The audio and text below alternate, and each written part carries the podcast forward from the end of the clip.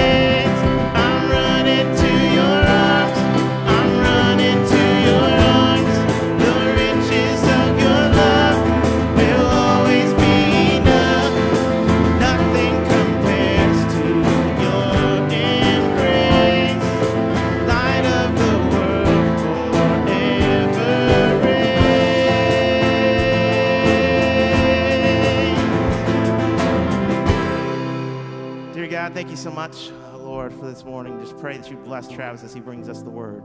Uh, in your son, Jesus' precious name, we pray. Amen. Amen. You may be seated. Well, good morning.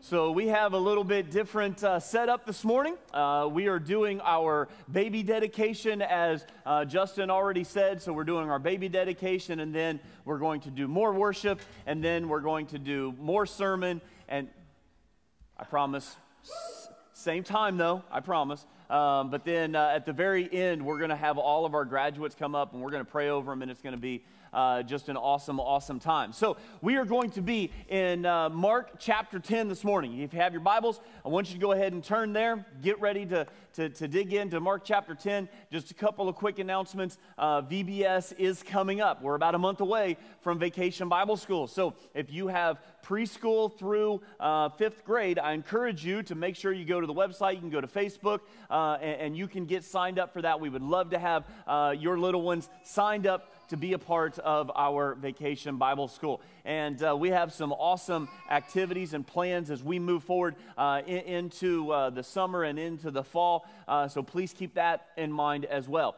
So, how many of you have ever just been starstruck? You, you, you've met someone, you've been to a concert, you've, you know, something has happened, you're just like, oh, wow. And, and you forget what you're supposed to be doing. Uh, like that has happened to me in, in the past, and, and, truly just an awesome thing. I remember being a youth and, and getting to go backstage and meeting the newsboys. Now, I'm not talking newsboys from like now. I'm talking when they were popular and they were like, we're going 25 plus years ago. It was awesome when, when you could crowd surf and all of that. And I got to go backstage and meet them. And then I had to go on stage to actually preach a sermon in front of all of the youth. That was amazing and scary all at the same time. It wasn't scary to actually go on stage, it was more that I got to meet the newsboys because oh my goodness they were amazing. And, and, and i just remember those times. And, and so this morning we're going to look at a couple of, of moments that two awkward moments in, in, in time that we go wow.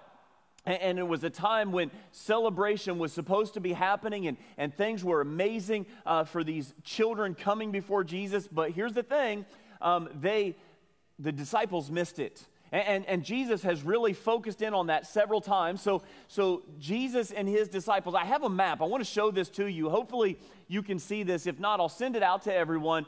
It kind of gives you an idea of, of, where we're at. At the very top, there's the, the, the deep blue uh, that, that is the Sea of Galilee. Um, and there's the Galilee region, there's the Decapolis that we've talked about, and, and then we have that mustard, deep mustard colored called Judea. And down in that area is where Jesus is now going to take the people. So they've been up around the Sea of Galilee. They were actually at the far north side there. It actually, there's a little arrow, arrow that says Caesarea Philippi, all the way up at the very top. And so Jesus had been up there. He had traveled back down to the Sea of Galilee. He's been talking with the disciples. He's had children around him this entire time. And now Jesus needs to get away again. And so Jesus is going to take the disciples. Remember, he, is, he has talked to them about the fact that he has to go to Jerusalem. He's talking about the fact that he's going to go to Jerusalem to die for our sins. And we talked last week that many people completely missed what was happening. Well, now he's going to go down into the area of Judea. The Dead Sea is down there, it is a desert desolate type of a place. And so he's going to travel down into this area and he's going to talk about family. He's going to be talking again about um, children and all of this. So he's left Peter's home. He's went down into the area uh, of um, the, the, area, the area of Judea. And as we look at this, he's traveled about 100 miles on foot. Um, this is a long journey that he's been able to teach the disciples as he's went down there. So I want you to turn with me to, to Mark chapter 10, verses 13 through 16. And we're going to see Jesus demonstrating four attitudes and actions towards children. So the first one is Jesus says that, or we need to see, Mark's going to see that we need to bring children. Oh, youth, you guys can go to your class. Sorry. Bye. So. Oops. I forget that from time to time. So, um, bring your children to Jesus. Look at verse 13. And they were bringing children to him that he might touch them. Now, the idea is that they're continuously bringing the children to Jesus. He can't go anywhere without the people, the crowds gathering around. But not only that, the children are being brought to Jesus. And we talked about that last week that they, they, that really wasn't what the case was in that time. The children and the word servant were the same exact thing. Okay? And, here, Jesus wants the children to come to him. And so we need to do so as we're growing. We need to connect our children with Jesus. Parents, grandparents, aunts, uncles, next door neighbors, tell the children about Jesus. Bring them with you to Jesus. Pray for them every day. Read the Bible to them. Bring them to church. Allow them to be active and involved in our preschool program, in our kids program, in our move program. Bring them in. And here's the thing here's the key. If you want your children to be involved, you need to be involved as well. You have to set the example for your children. You have to be the ones that are here and active and involved because if you're not, they're going to go, Well, why should I go? Because mom and dad aren't going. Well, because you're supposed to. Children see right through that. Okay, we need to set the example. We need to be involved in, in life groups. We need to be involved in, in Bible study, in, in women's ministry, and in, in men's ministry. We need to be active and involved. If we want our children to do missions, then we need to do missions. If we want them to be disciples, then, then we need to be disciples. We need to grow. If we want our children to grow, we have to grow. Okay, so first, number one, bring our children to Jesus. Number two, beware of attitudes that hinder children. I, I want you to pick this up in the last part of verse 13 and then into verse 14. And the disciples rebuked them, they rebuked the parents and the children. But when Jesus saw it, he was indignant and said to them, Let the children come to me, do not hinder them for to such belongs the kingdom of God. Jesus has already said, when they were around the Sea of Galilee, he's already said, do not hinder the children. And it would be, it would be worse for you to have a millstone tied around your neck and thrown in the Sea of Galilee than to hinder one of these children. Okay, so he is making it clear children are important. Our youth are, are important to the kingdom of God our children, our youth, they're not the future of the church, they're the now of the church. Because if we don't give the church to them today, we won't have a church in the future. So we have to make sure that we are always giving to them and, and that we're not hindering them from coming. And, and what does Jesus do? He rebukes the disciples. Seems like that's happening a lot, right?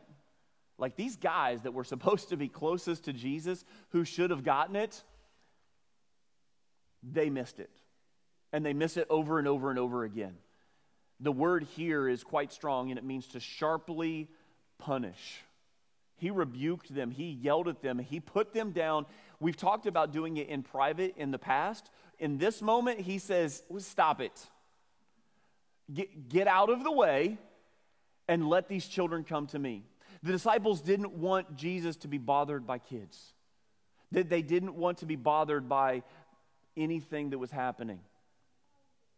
He was indignant. Jesus was indignant. It means that he was sorely vexed with great anger.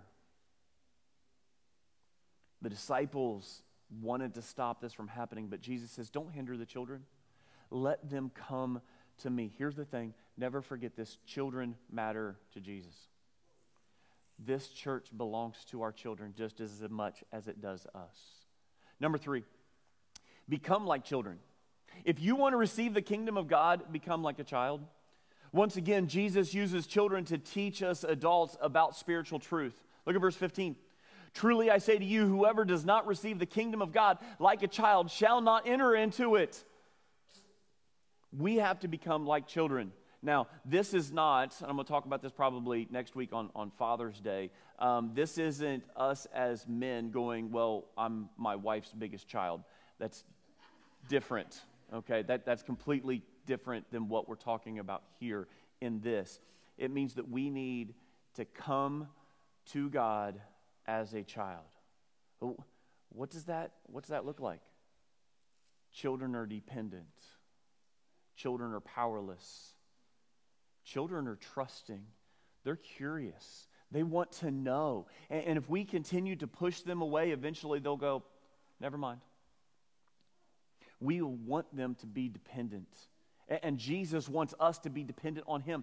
We try, and we're going to talk about this in the second half uh, of the message. This is very important for us to understand because we're going to look at the rich young ruler and, and what happens and, and transpires in, in his life. He was not dependent or wanting to be dependent on Jesus.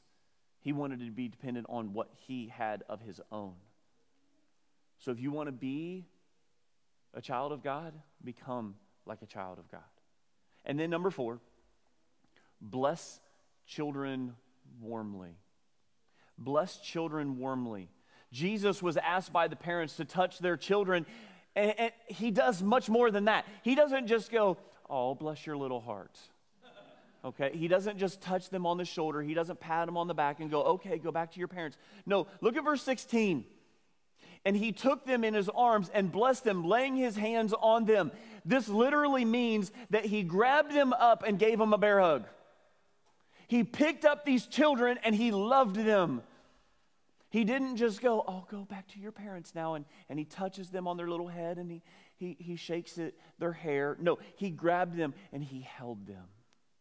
And that's so important for us to understand. He folded his arms around them. The word for blessed here as well, it's a strong comp- compound phrase that's used only here. And it means fervently blessed repeatedly something that happened over and over and over again. You see, Jesus is warm and affectionate, affectionate towards children, and we must do the same. Very important for us to see. You know, as a church, we believe that children are, are a gift from God. As a church family, I want you to know that we are committed to partner with parents, to evangelizing and d- discipling the sons and daughters to be difference makers for Christ. And that's what we're going to do at this very moment. One of the ways that we do that is by doing a baby dedication. So I know we have several parents that are going to come forward with their children. So I'm going to ask you to go ahead and to come up on stage with me, please. And as they come up, um, this is a part of the service that we want to make sure that you are a part of as well. So back. There you go.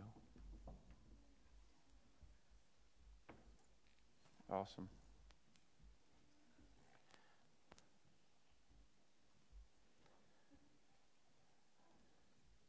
we have one more that was not able to be here, but we did a virtual one. So um, we also have, I think a picture. There we go. We have Stephen and Erica and, and, Drew on the screen behind us. I went and virtually did their baby dedication with them.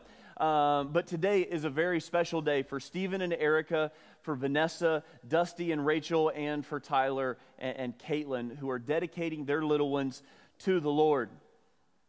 What could happen if we dedicated our children to God and we gave them over to Jesus? What difference could truly be made? we could have more amazing people who are spreading the gospel of Jesus Christ. Our children are precious to us. And we have to understand that we've only been given in their young age a short window to be. Uh, to, to have influence and affect them to become lovers of Jesus Christ. Deuteronomy chapter 6, verses 4 through 7 says, Hear, O Israel, the Lord our God, the Lord is one. Love the Lord your God with all of your heart and with all of your soul and with all of your strength. These commandments that I give, give you today are to be upon your hearts. Impress them on your children. Talk about them when you sit at home and when you walk along the road, when you lie down and when you get up.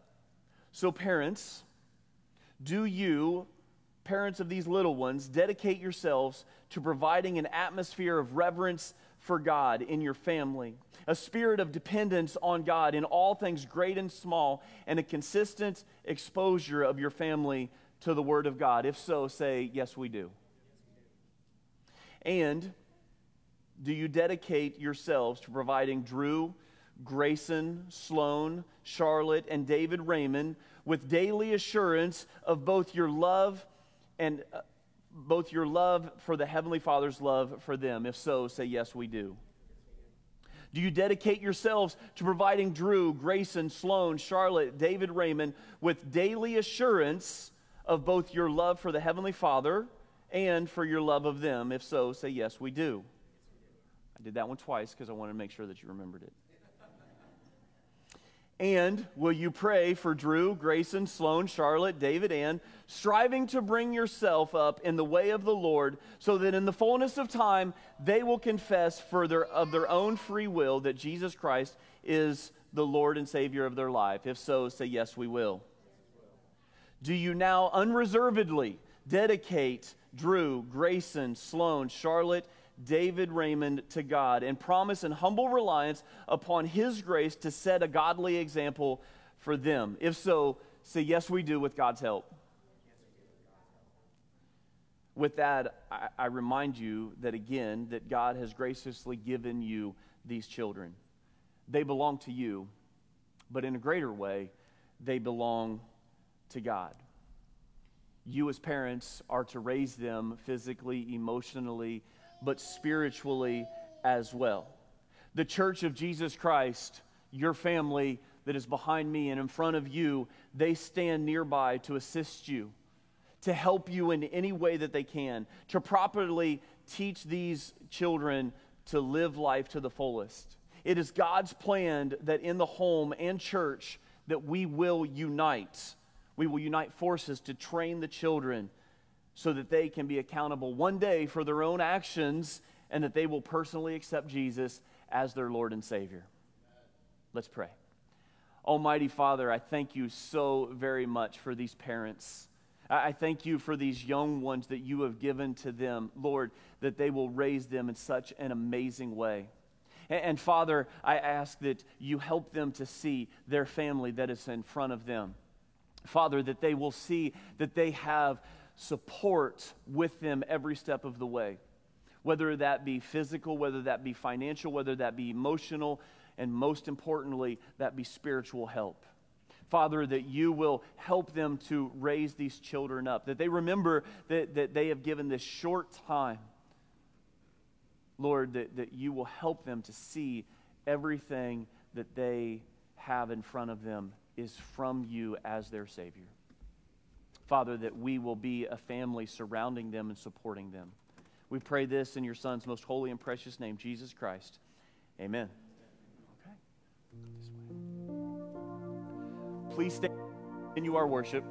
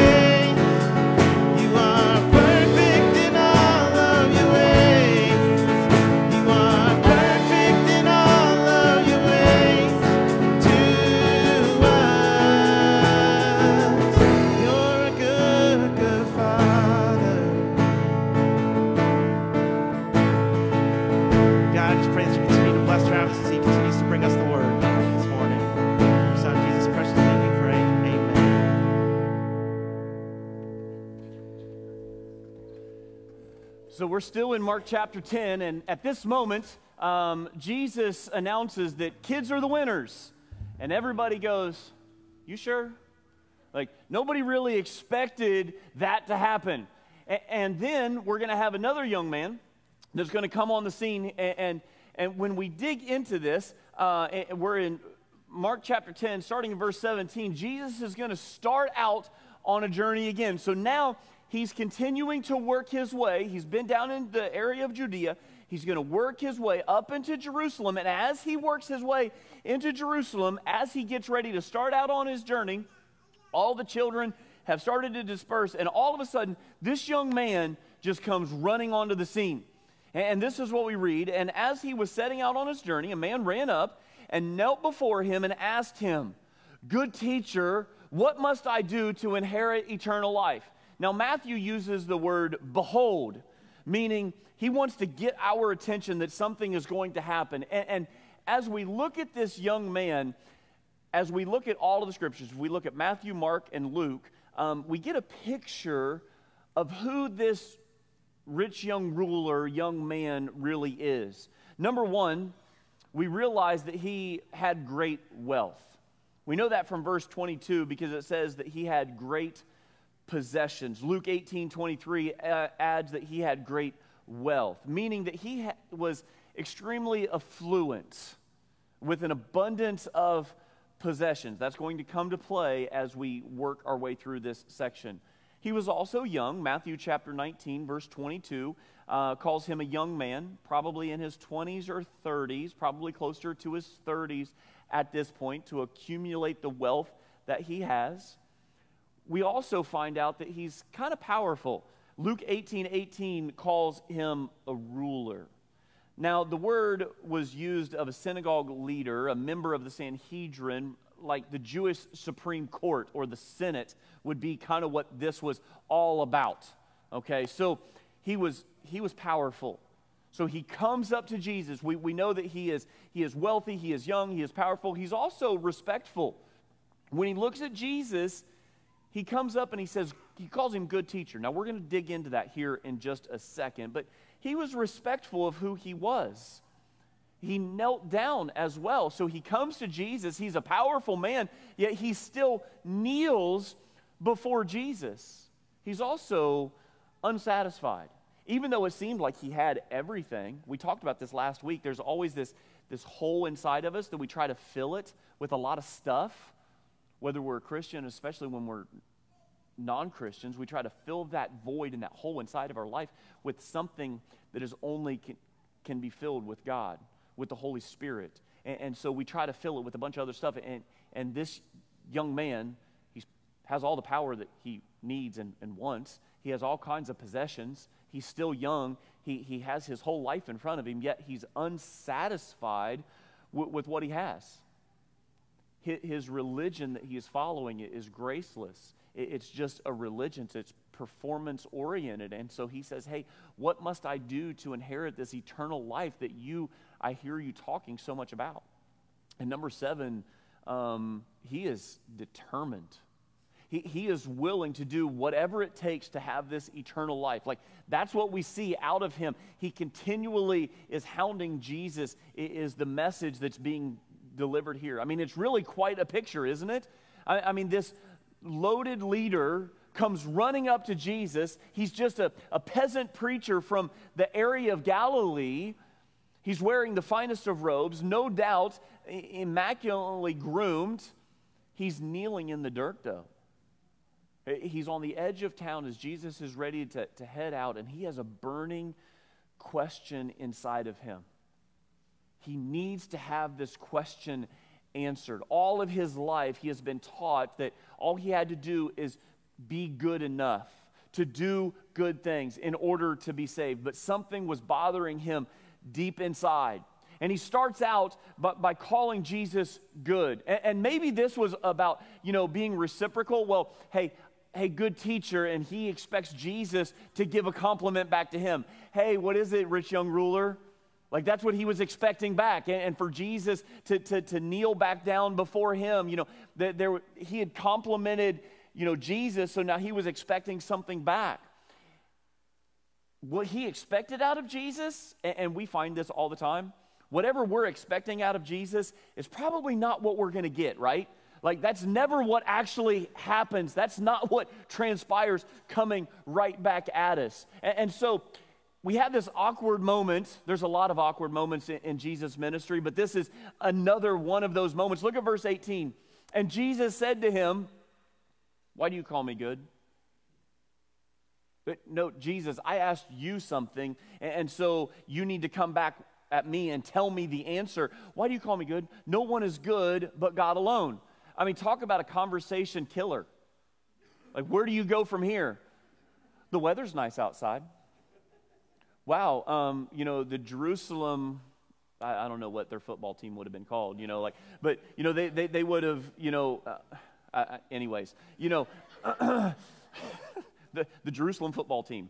Um, his answer must have surprised this, this young man because at first glance it had no connection to the question that he asked Jesus. Instead of answering the inquiry, Jesus makes the man realize the essence of goodness. And where does that goodness come from?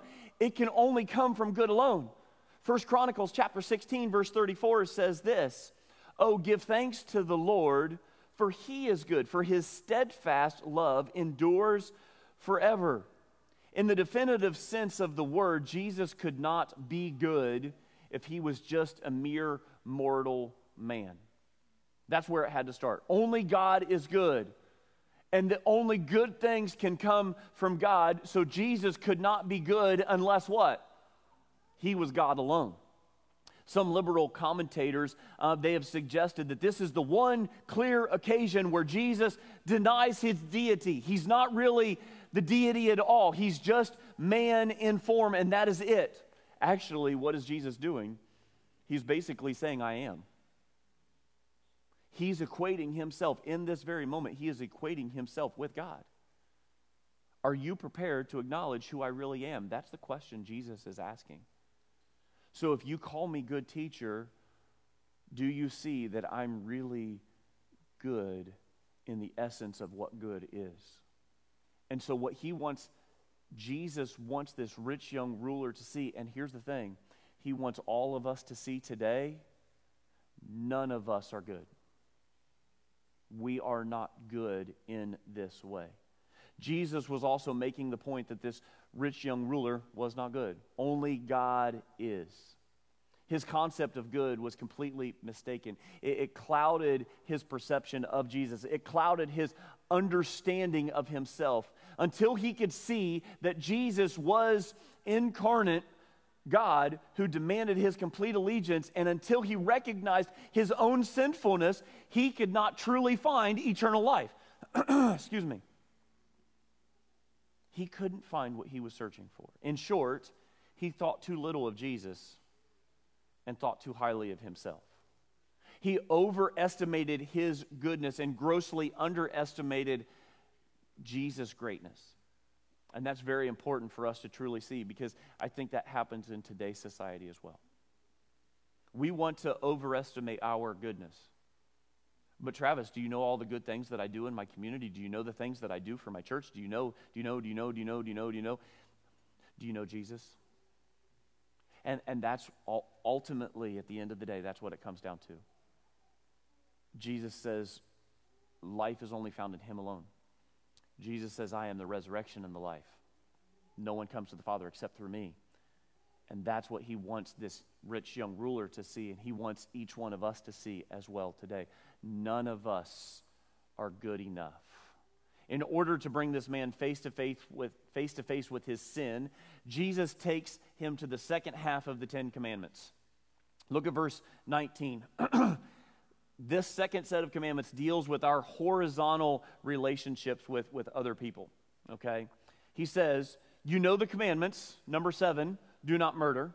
Number six, do not commit adultery. Number eight, do not steal. Excuse me.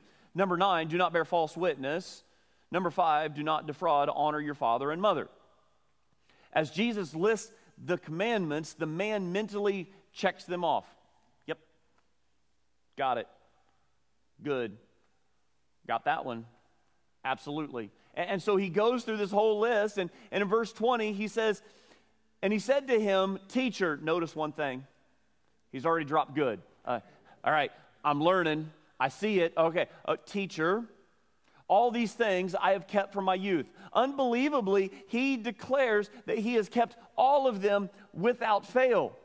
Let me point out to you that there's no way he could have perfectly kept all of these commandments, especially in light of what Jesus taught in Matthew chapter 5, starting in verse 21. Jesus says, You have heard that it was said to those of old, You shall not murder, and whoever murders will be liable to judgment. But I say to you that everyone who is angry with his brother will be liable to judgment. You have heard that it was said, You shall not commit adultery. But I say to you that everyone who looks at a woman with lustful intent has already committed adultery with her in his heart. What does Jesus do? He takes it up a notch. Jesus wants us to truly see it's not just about checking off boxes. Jesus wants us to see it's about a relationship with the Savior. He is God incarnate. He is the only one who is good. He is the only one who is perfect in all of the ways. That's what we just sang about, right? He's a good, good father, perfect in all of your ways. He is the only one that's good, and Jesus is equating himself in that way. Listen, even if he did a pretty good job with the commandments, even if he did a really good job with the commandments, this young man was not satisfied.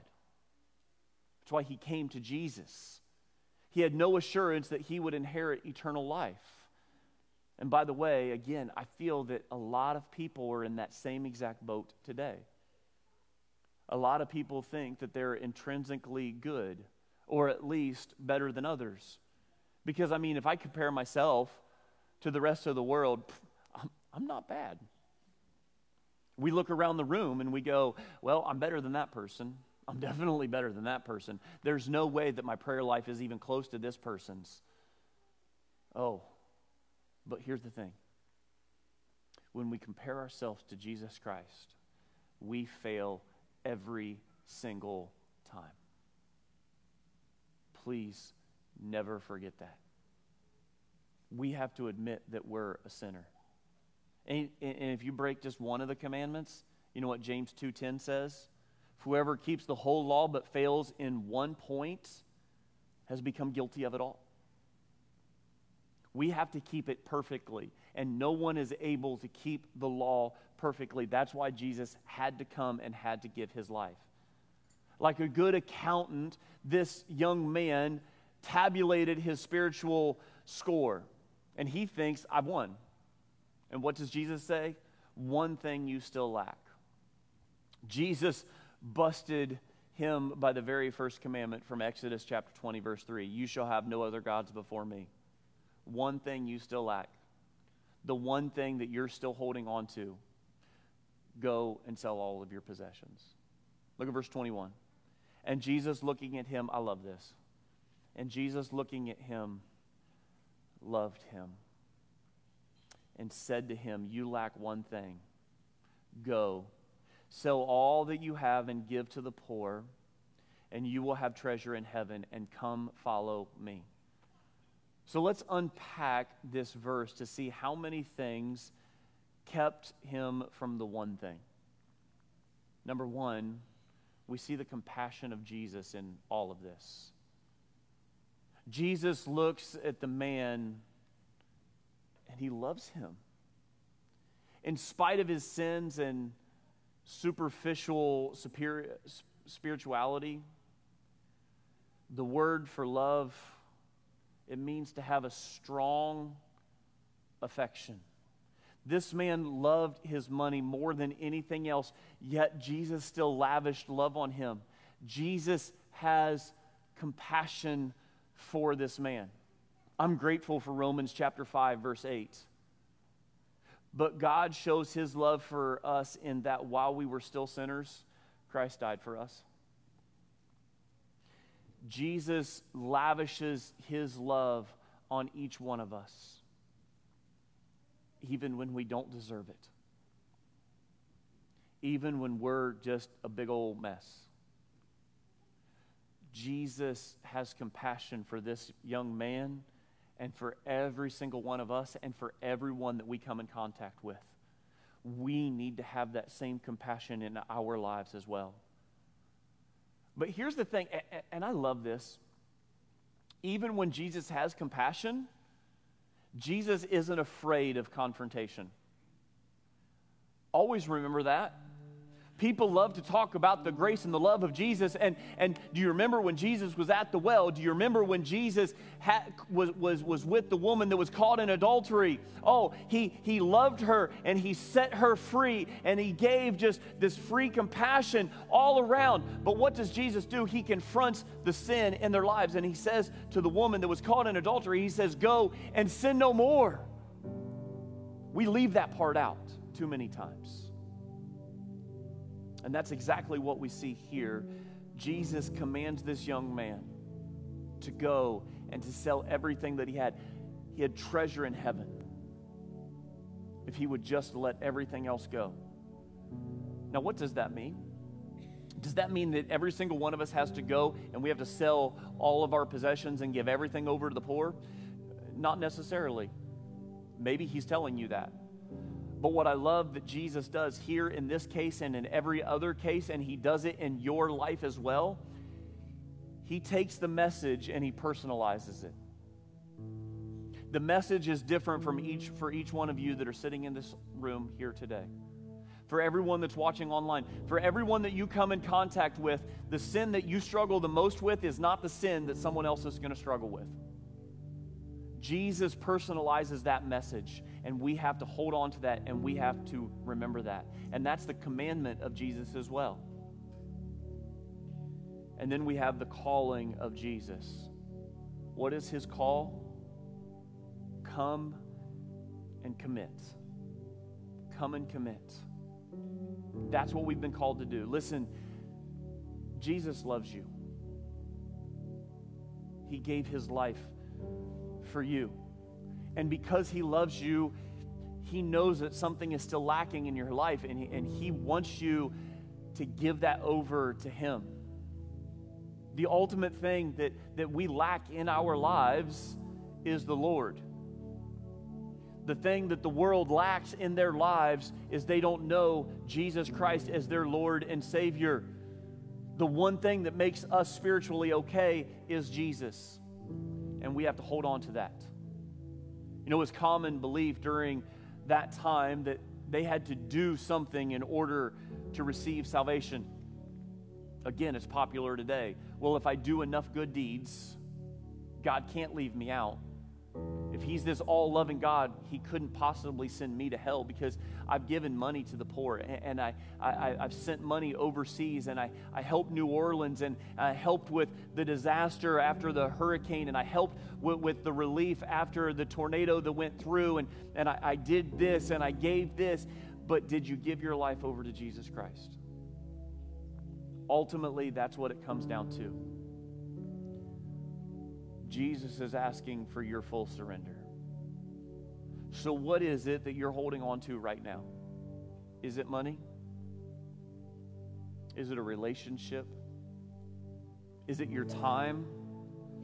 Could it be a bad habit that you secretly enjoy that you don't really want to give up? This one thing you lack, Jesus says, let it go and come and follow me. That's what it ultimately comes down to. I have a story that I want to share with you, and um, basically, it's, it's more of a, you know, something that you would watch on the Animal Planet. Hunters, when they would want to catch monkeys, what they would do is they would hollow out a gourd. And, and they would take an orange and they would shove it down into the gourd, and they would make the opening just small enough for the monkey to get its hand into it.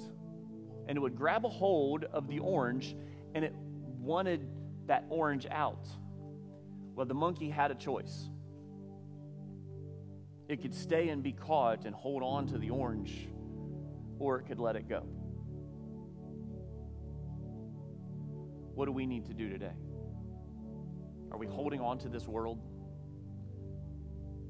Are, are we holding on? Because here's the thing the devil's coming for us. And if you don't know Jesus, he's got you. What we need to do is let go of the world. Let go of the orange, whatever that is in your life. Let it go and allow Jesus to set you free. That's what it comes down. I'd be remiss if I didn't follow up with the end of this story of this rich young ruler. I want you to look at verse 22. Disheartened by the saying, he went away sorrowful, for he had great possessions. He couldn't let it go. He couldn't let the orange go to be set free.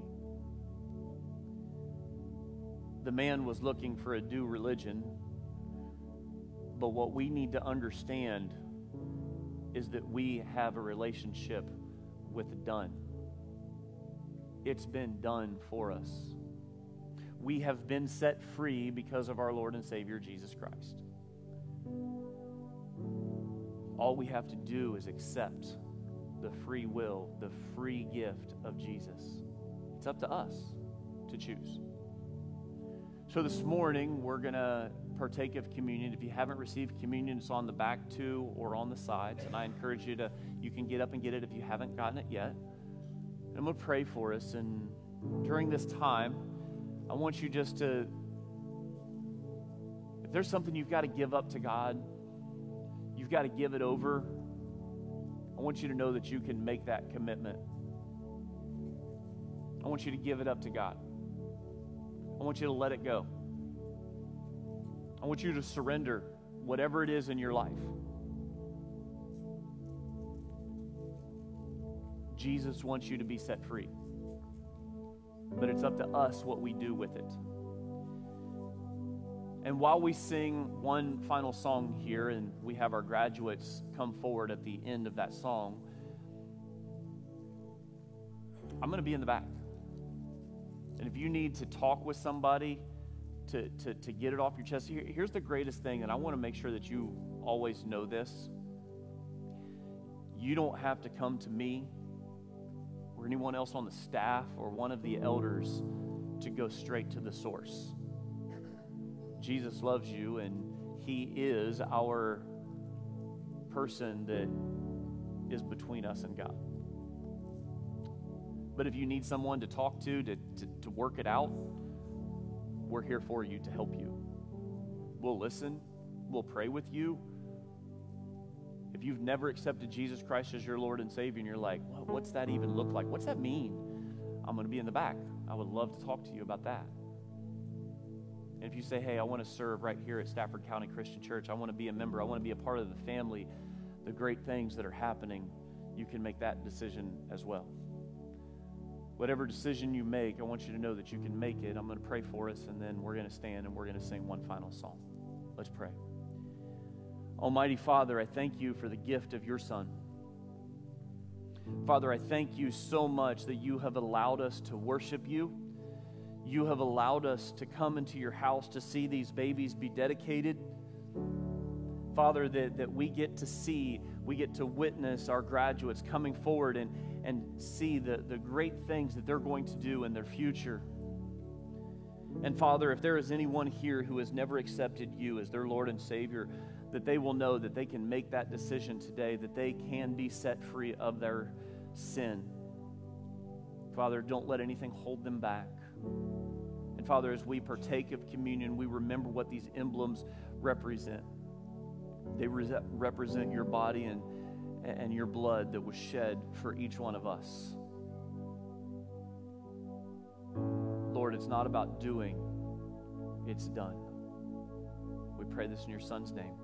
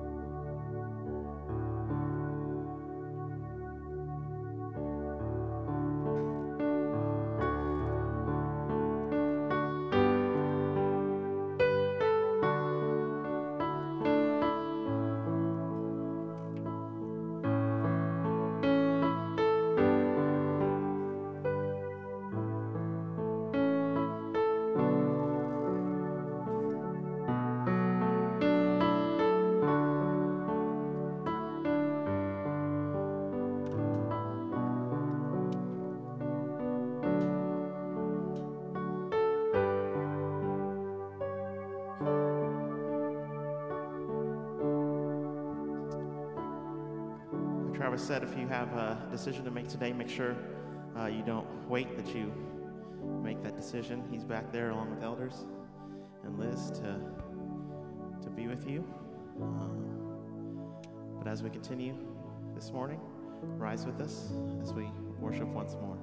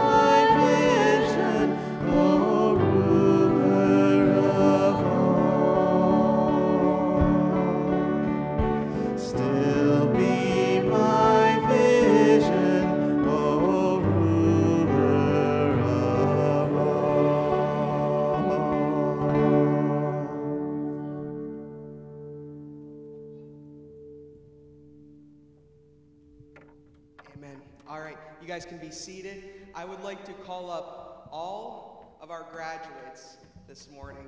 I know they're all really excited to be up on stage. So, can you guys come on up? I see Marianne. Come on, Allison.